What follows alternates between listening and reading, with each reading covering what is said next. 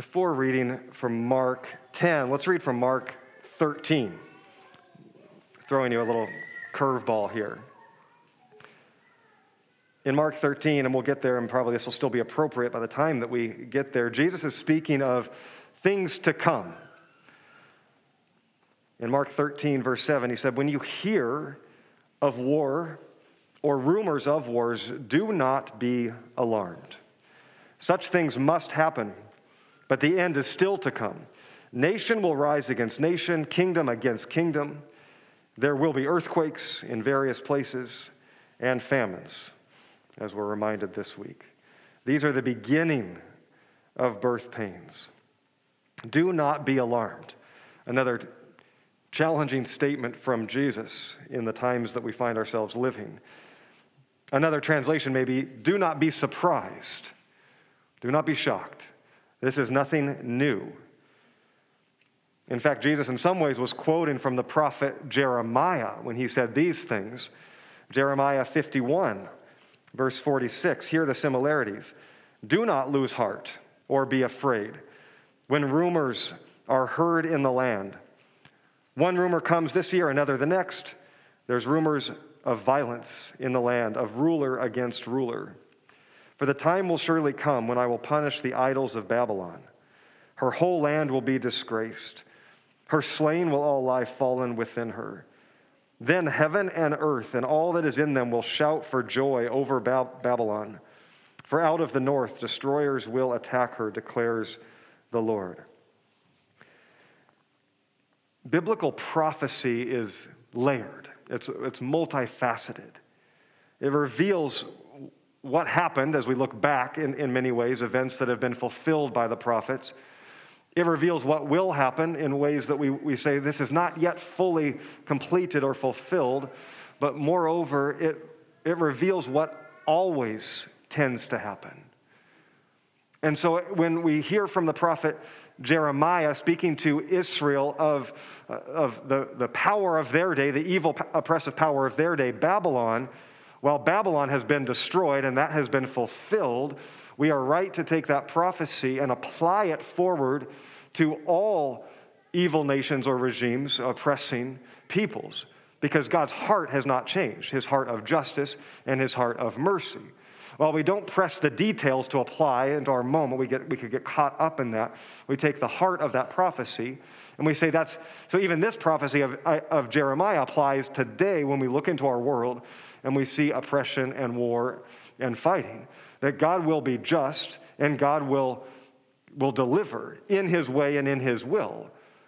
That's where some of our, our hope comes from.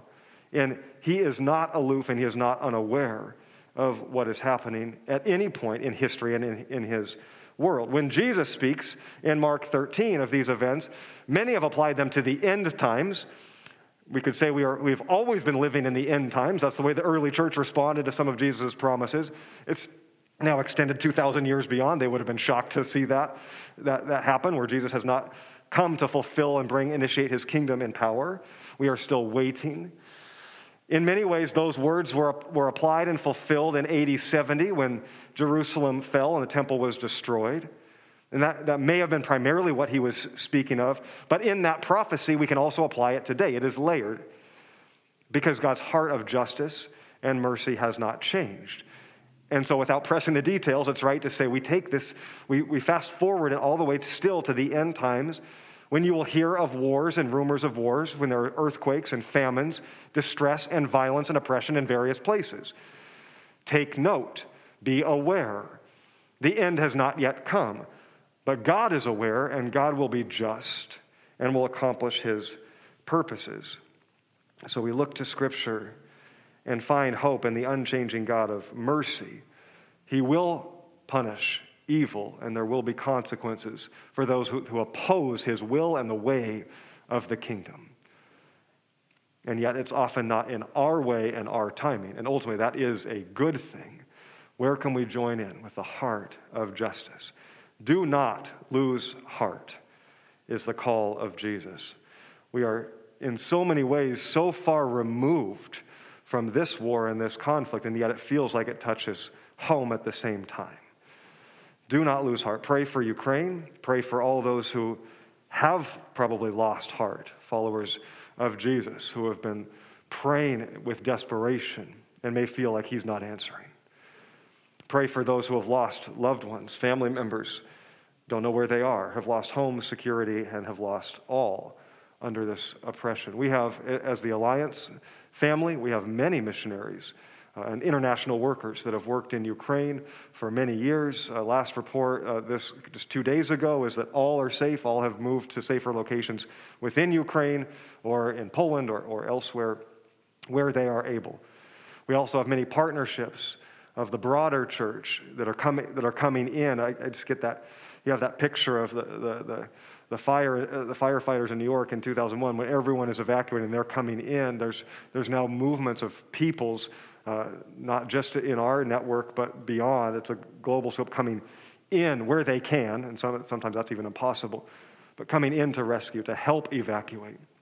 CAMA Services is a branch of, of the Alliance that serves in these kinds of responses and you can give to their, their support. It's usually a long, sustained support. That's what CAMA Services does. But they are right now bringing supplies and bringing food and bringing help for evacuation into some of the larger cities in Ukraine. If you want to give, you can support. You can go to cmalliance.org. That's the Alliance uh, website, and there is a link there to give to CAMA Services and support that ongoing work.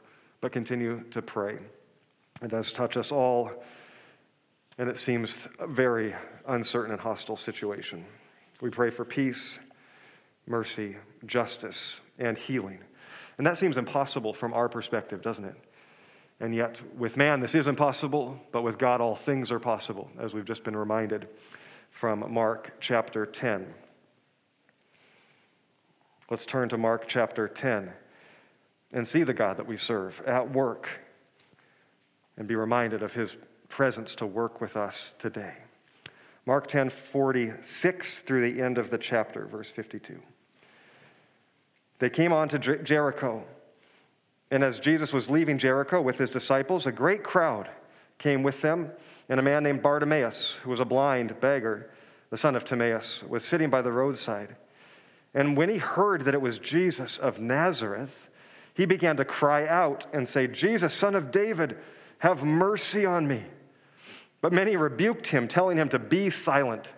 But he cried out all the more, Son of David, have mercy on me. Jesus stopped and said, Call him.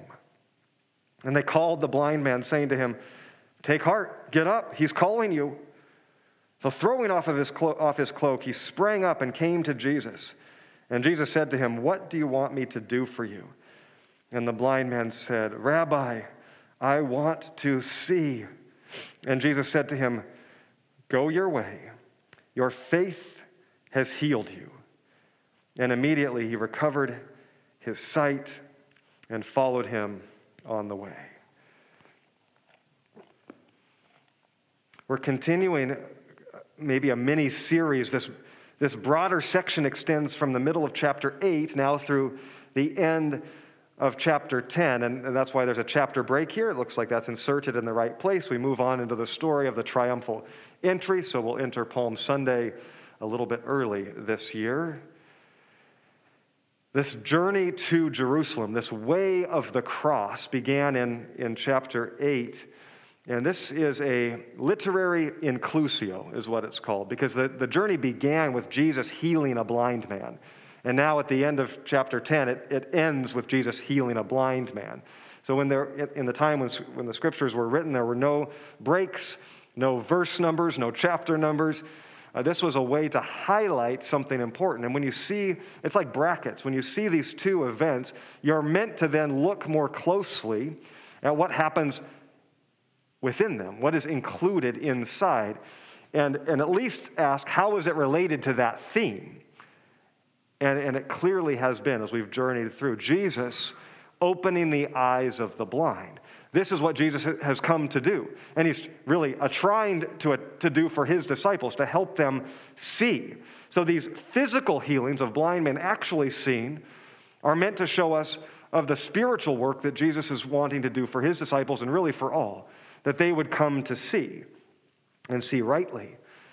In Mark chapter 8, verse 17, these questions he asked to the disciples are really like the prologue for this whole section. And we've seen it repeatedly week over week. Jesus asked them, Do you still not see or understand? Of all the time they've been with him and traveling, he's been teaching them, they're still struggling to perceive the kingdom, to understand what he is trying to teach them. Are your hearts hardened? Do you have eyes but fail to see, ears but fail to hear? And don't you remember? And those questions we've returned to again and again because Mark would want all hearers of this testimony, this good news message of Jesus, to ask these same kinds of questions Am I any different? Do I actually hear and understand? Do I see and perceive? Do we, to make it a collective, do we remember who our God is, what He has promised, what He will do? We would rightly, humbly ask those questions. How will we answer them? How will we respond and follow Jesus? So, throughout this broader section, we continually see those closest to Jesus and those who should have easily received this message and responded, struggling, stumbling. It was, it was difficult for them. He was breaking so many of their preconceived notions. While we see the, the least likely ones, the last, the ones dismissed or marginalized by society, they're the ones that come to Jesus. He welcomes, he sees, esteems, heals, honors, and they receive and exhibit an incredible faith. They're the ones that are, that are raised up. The last become first. That is a repeated story and encounter of Jesus that we see throughout this section. And once again, here's a blind man who sees and believes and exhibits this robust faith that will not be denied, it will not be silenced. And Jesus welcomes him, calls him, and he has his life transformed and begins to follow Jesus, to be with him. He calls out with a desperation. He jumps at the invitation. He casts off his cloak. And all of those are meant to be emblematic of what the disciples' response and any disciple who should follow Jesus would display. When Jesus asks him what he wanted, he says, I want to see. And I love that prayer. What a simple one. Throughout this series, we've, we've tried to highlight some of the simple prayers, but yet powerful ones, and make those our regular rhythm. We look back to Mark chapter 9, the desperate father with his son that was, was oppressed by the demon, who came to Jesus hoping, believing, really came to his disciples. His disciples could not drive out the demon, could not help him. So he says, Jesus, if you can help me. And Jesus says to him, If I can, don't you believe? And he says this powerful prayer that we've tried to make our own Yes, I believe. Help me with my unbelief. What a raw, powerful prayer that we really all should resonate with, that should probably capture much of our prayers.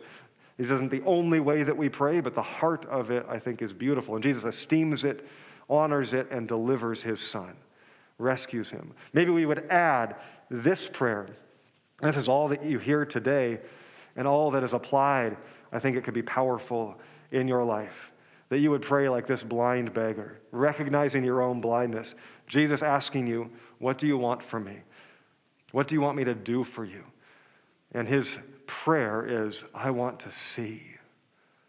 If we could add that prayer to our regular day, I want to see, recognizing our own often spiritual blindness, our own misperceptions of things. In humility will we come and pray, I want to see. In fact, we might say that this is Mark's primary purpose of the entire letter that we would come to a place where we'd say, I don't see clearly, and I want to see. God, help me. Jesus, give me sight. Give me your perception, kingdom perception. Because the, the gospel begins with Jesus coming and announcing the kingdom of heaven is near, so repent. It's the word metanoia in the Greek, which literally means see rightly, perceive correctly, think correctly, change your way of thinking, turn from your former way of thinking to see and perceive rightly, which inspires how you live. Bartimaeus, this blind man, was desperate and was relentless in his pursuit, though trying to be silenced.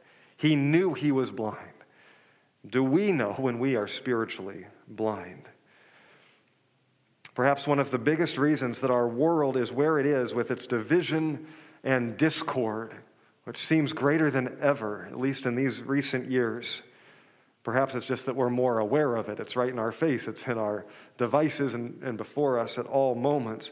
But this division and discord may be simply rooted in this arrogant belief that I see rightly, or my group, we have the right perspective, we have clarity. And therefore, that must be enforced or defended tooth and nail. That others clearly do not see, do not understand, we have beheld. And that, has, that kind of thinking has led to so much abuse, oppression, violence, and death, as we see in our world today. Look at the response of the crowds and perhaps even the disciples. Many rebuked the, this blind man, Bartimaeus, and told him to be quiet. The, the forcefulness in, in the Greek language is essentially shut up, silence, being dismissed, quiet, you're in the way.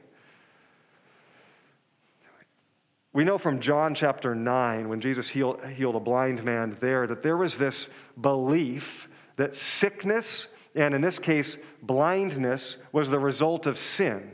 Maybe one's own sin or even generational sin passed down so that if you were sick or blind you deserved it. It was, it was even god ordained. That was your place. It was, it was your fault. The disciples asked jesus in john chapter 9 when they encountered a blind man who was seeking his healing from jesus the disciples asked these are, these are mostly jewish men who grew up with this heritage they asked rabbi jesus who sinned this man or his parents that he was born blind. That was their assumption. It was the result of sin. Which one was it, though? Does he deserve it? Or, I mean, kind of deserve it because of who his parents were, his ancestors were. That kind of thinking seems absurd to us. Uh, Jesus corrects their thinking. He gives them eyes to see. This is John 9 3. He says, Neither this man nor his parents sin. this has happened so that the work of God might be displayed in his life. That may not describe every sin or every pain or every suffering, but it is a, is a reminder of the potential that what God wants to do to, to, to elevate, to highlight his power and his healing in and through us um, in his timing may be the reason that we are enduring what we're enduring.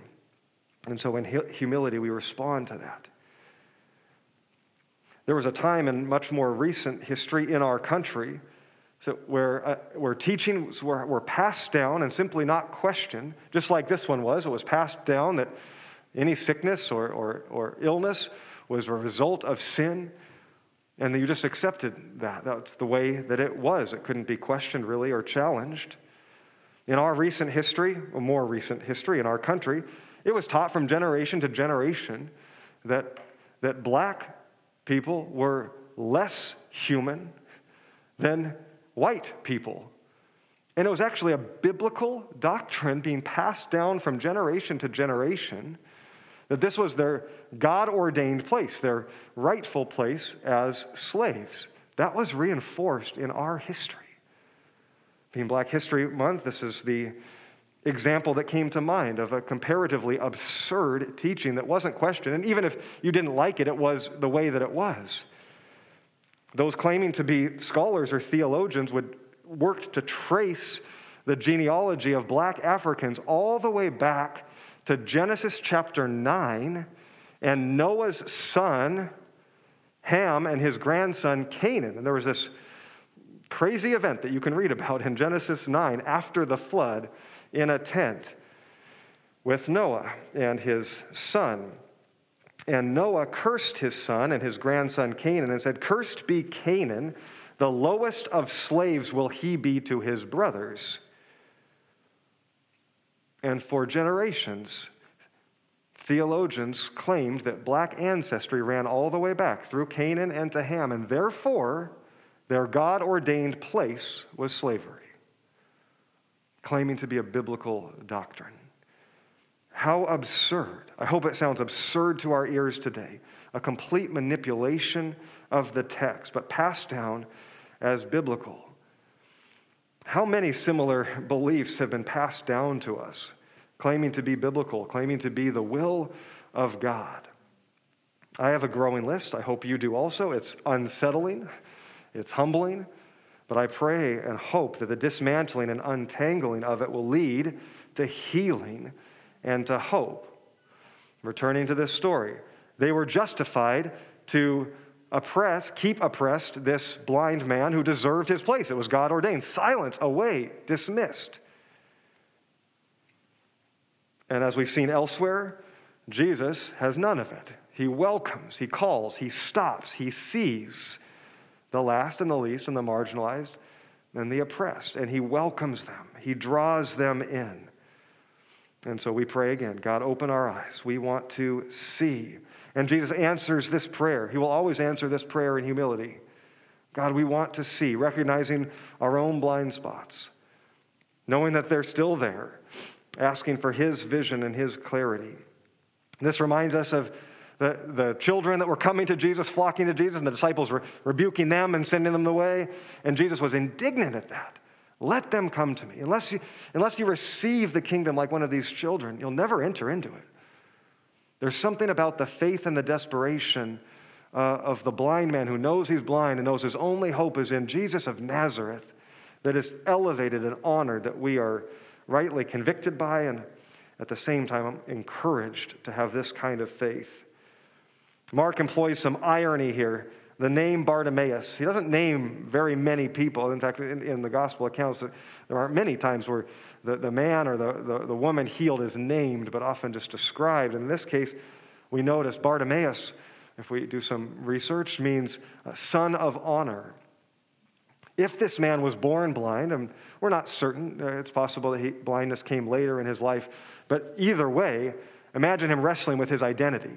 His name, which means son of honor, living a life of complete dishonor and disrespect, assumption that he deserved his place, he deserved his blindness. Imagine how discouraging that could be, or hopeless he could have been felt, or wrestled. If his, if his parents gave him the name, had he been born blind, what would that mean for him in finding his identity? Wondering if he was just being mocked or cursed by his heritage, by, by God how easy it would have been for him to give up, just give in and yield. Being blind in that, in that culture was incredibly difficult. Not that it's easy today, but incredibly difficult. Your only means of living were either a family that would take care of you or to be a beggar and to simply survive. Jesus honors him, sees him, elevates him. He heals him with a word. Now that's honor because we saw earlier in the, in the chapter he spit. Jesus spit to heal. He didn't spit on his eyes or rub mud together, he just healed with a word. That was honor. Thank you, Jesus. Interesting, though, I think critical for us to understand. The Greek word for be healed is sozo. And we've seen that word again and again in this story. Sozo is a complex Greek word, just like many words that we don't have a good English word for, for it, so it's translated different ways. Most commonly, it's translated save. Salvation has, has its root. Jesus came to seek and to save that which is lost. He came to seek and to sozo. But it's much more than just being saved as if from, from this earth to heaven or from hell to heaven to find our salvation in God. It's much deeper than that, it's richer. And so it's, it's rightly translated healed, but it has this idea of wholeness, rightness, completeness, the way we were created to be, God's rescue, God's deliverance. It, it encompasses all of that. So when Jesus says, Your faith has sozoed you, it's much more. He's, in this case, it's not just physical healing, it's, it's included with it is a spiritual healing, a spiritual rightness.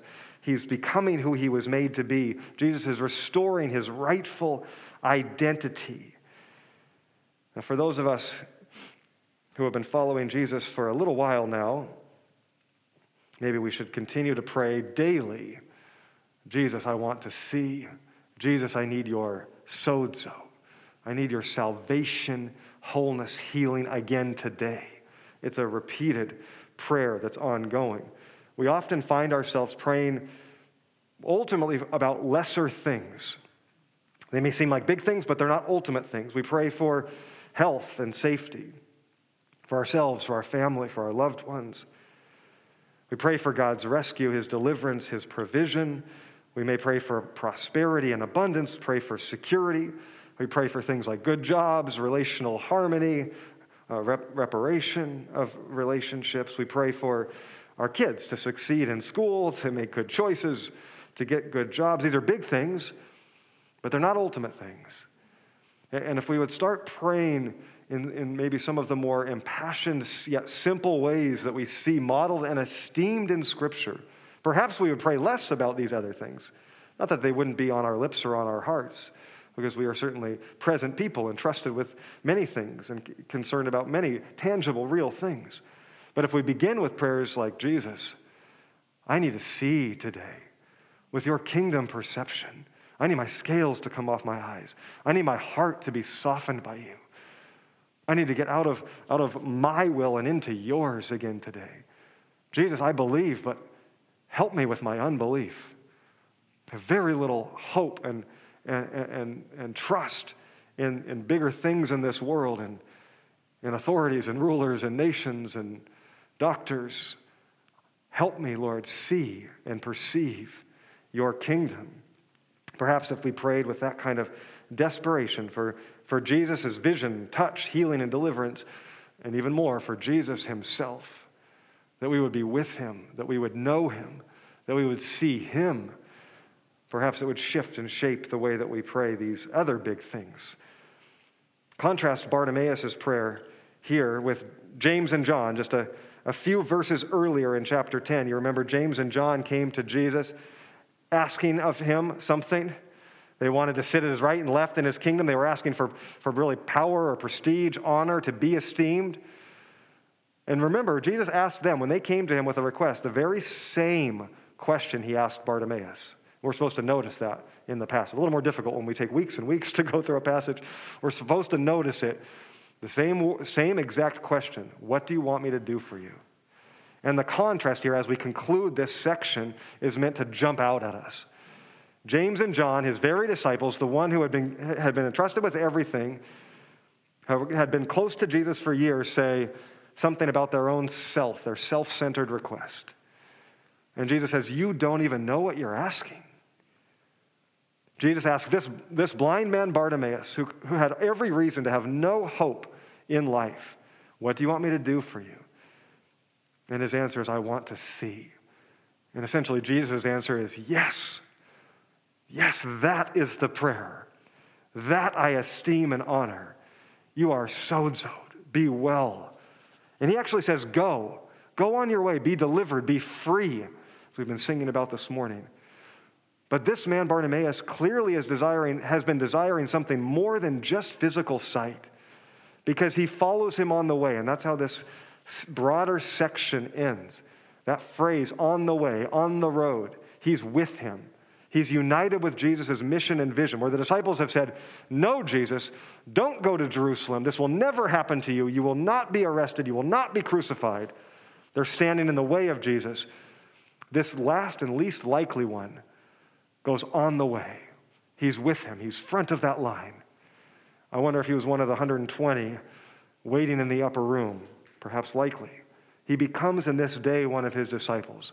Not just a man who can physically see, but a man who is starting to see spiritually and perceive rightly.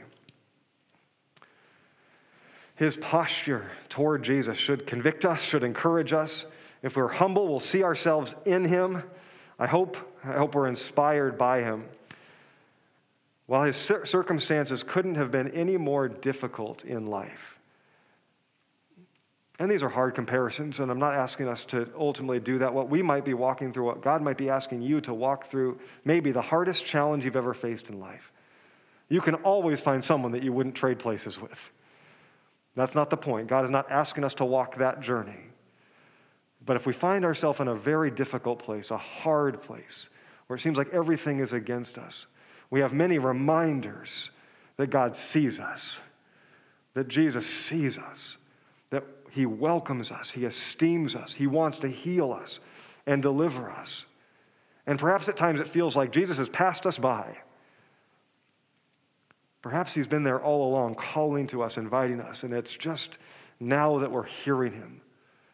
You're within reach of his voice today.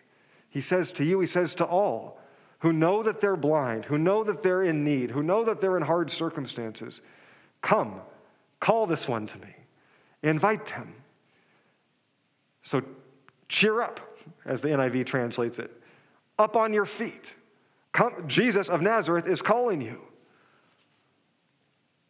And he's saying to you, What do you want me to do for you? With humility, would we respond in the same way? Jesus, I just want to see. I just need you. I just need your touch today. This contrast I hinted at that we would come back to. He jumps up.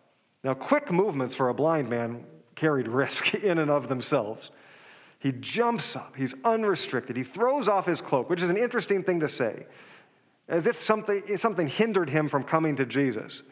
He throws it off. Now, in that day, a blind beggar, his cloak may have been his own, his primary possession. It might have been his life for protection against the scorching sun, for, for protection at night if he was sleeping on the streets. He throws it off. It's meant to contrast, I believe, the rich young man earlier in this story who came to Jesus also saying, Jesus, I want to inherit eternal life. I want you to do something for me. And Jesus says, Go sell everything. And this man gets up slowly, walks away from Jesus, clinging to his possessions. The contrast of this blind man jumping up, drawing near, throwing off this, anything that would hinder him is meant to be noticed and, and seen and esteemed for all who are feeling last and least and oppressed, for all who have questioned even if it sounds absurd to our ears to return back to that thought, all who have questioned, God, is this happening to me because of something I've done, because of my sin, or because of the sin of my parents? And while that can be a, a humble question to present, to say, Lord, is there, I, in the heart of I want to see, I want to confess, I want to repent, I see, I do see my own sin. The enemy would use that to crush us, to bring shame, to bring distance to say to you, you're not good enough. You're not loved. You'll never be loved. You'll never be called by Jesus. And that's simply antithetical to the gospel. It's antithetical to the heart of God for the one humble who says, I want to see, I want to draw near. Jesus of Nazareth, the King of kings, is calling to us today. I don't know why, for some reason, it takes years for certain scales to fall from our eyes. They're called blind spots for a reason, after all. Other times, God seems to just turn on the lights, flip them on. Perhaps today, He'll give us some of His perspective that we've desperately needed. sometimes I, have been, I've been living feeling like there's something on the tip of my tongue that I'm not seeing or perceiving or understanding. Do you ever feel that just in life in general? Praying, God, I want to see. Sometimes he, he doesn't reveal all that we continue to draw near to him, stay with him, follow him, because it's for him to know, not for us. And we are meant to grow in trust. Other times we just need to come to a pause and a posture, I believe, with truly open heart to receive. Sometimes we define what the answer must be, and we're saying, God, answer it this way. And we simply need to say, whatever way you answer, your will be done. I want to see your perspective through your eyes. The Holy Spirit is here with us today. We don't get to draw near to Jesus in the flesh. He is returning one day, but the Holy Spirit has been sent, the Spirit of truth, John 16, 13, whose primary purpose is that we would see, to help us to see the ways of the kingdom. Jesus promised this. When the Spirit of truth comes, he will guide you into all truth. He will not speak of his, on his own. He will speak only what he hears, and he will tell you what is yet to come. He will bring glory to me by taking from what is mine and making it known to you. He will reveal what is yet to come. Kingdom perception, which leads to kingdom living. May we add this simple prayer to our daily prayers Father, Jesus, Holy Spirit, I want to see. Collectively, we could pray even as we respond in singing. We want to see. Make us a people who perceive the kingdom, who walk in it. Open our eyes to your kingdom today and in the days to come, we pray.